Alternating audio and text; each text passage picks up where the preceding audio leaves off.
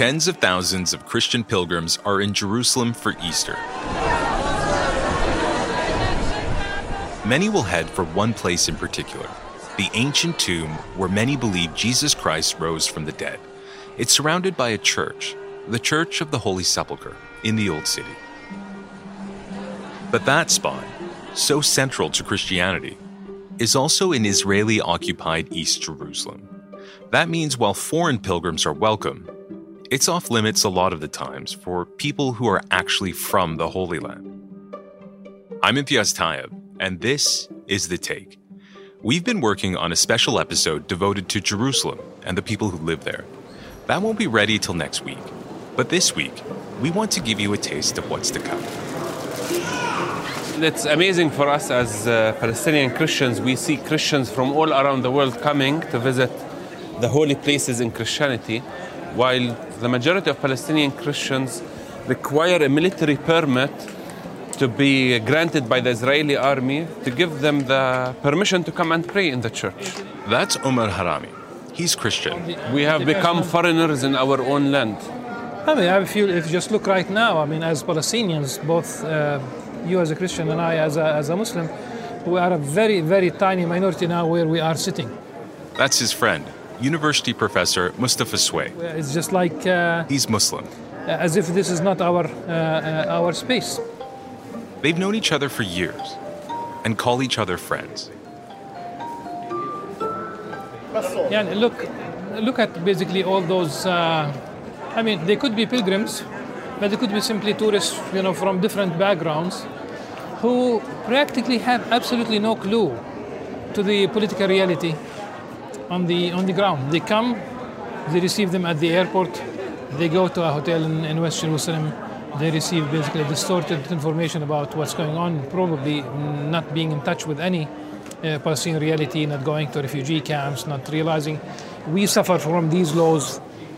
My nephew and my niece, their dream is to come to Jerusalem. They don't have a permit because my, uh, my sister is married to somebody from uh, Ramallah who has a green ID from the West Bank. And their dream is to come to the Church of the Holy Sepulchre. Most Palestinians aren't allowed anywhere near any of the holy sites in the Old City, not unless they have a permit from the Israeli army. But Mustafa and Omar live within Israeli occupied East Jerusalem. That means they get Jerusalem IDs, which gets them through Israeli army checkpoints. So they were both able to meet up with our film crew at the Church of the Holy Sepulchre, which is not, by the way, what Palestinians call it. So we are now in the Kanis al Qiyamah, which translates to the Church of the Resurrection. Um, the Holy Sepulchre was given the name from, uh, from the Crusader time. Um, Now- which is unfortunately now this is the more known name of it, but we still call it Kanis al Qiyamah in Arabic. You know- So um, the church um, uh, is divided into different areas, and each area is controlled by a certain denomination. Um, there was no consensus who should hold the keys for the church. Yeah.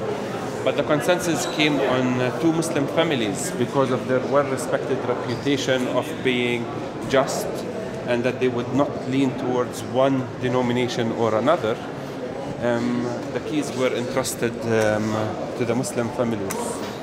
Sitting, chatting in a pew in this old church, Mustafa and Omar talk a lot about the divisions that people associate with their hometown. Mustafa says some of them just don't make any sense. When I look at the map of the of the old city, uh, of course, uh, tourists would buy the idea that we have four, um, you know, well-defined quarters. I mean, we use the terms simply because of uh, uh, lack of, of something else. But as you said, uh, people live, and I know even until today there are Muslim families, for example, who live in the Christian uh, quarter. It just when you say Christian quarter Muslim quarter, it doesn't sound right. we are one people and we don't understand these borders. These borders were were were drawn by the um, by empires, by our conquerors. Many people tend to forget that Christianity is a Palestinian religion. It's a Middle Eastern religion, similar to Judaism and Islam. It's a religion that started here in Jerusalem and in Palestine. Actually, the ring bells are similar to Allahu Akbar um, in Al Adhan. That it's a reminder that God is greater than anything that you are doing. Focus on God. Same message. yeah. The same message, and the very, um, very important that God is great. Allahu Akbar. Yeah. And this is the message of hope that we have in the Middle East. That it is, it's regardless how powerful the empires are, whether it is. Uh, um, the British, the Romans, uh, Or the Zi- French, or the Zionist or the project. Project, eventually it is the meek shall inherit the earth. It is we who remain in the land because we believe um, in a God that is stronger, a God that is more powerful, a God that respects justice and respects uh, the marginalized in the world.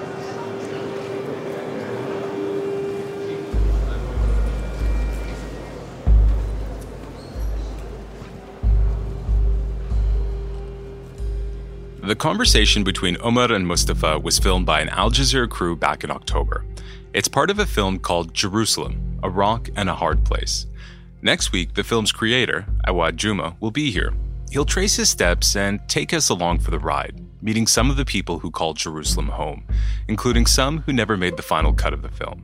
Along the way, we talk politics, especially what the recent re election of a right wing Israeli government means for a city that is so important to so many people. For now, I'm Imtiaz Tyab. From the whole team, thanks for listening.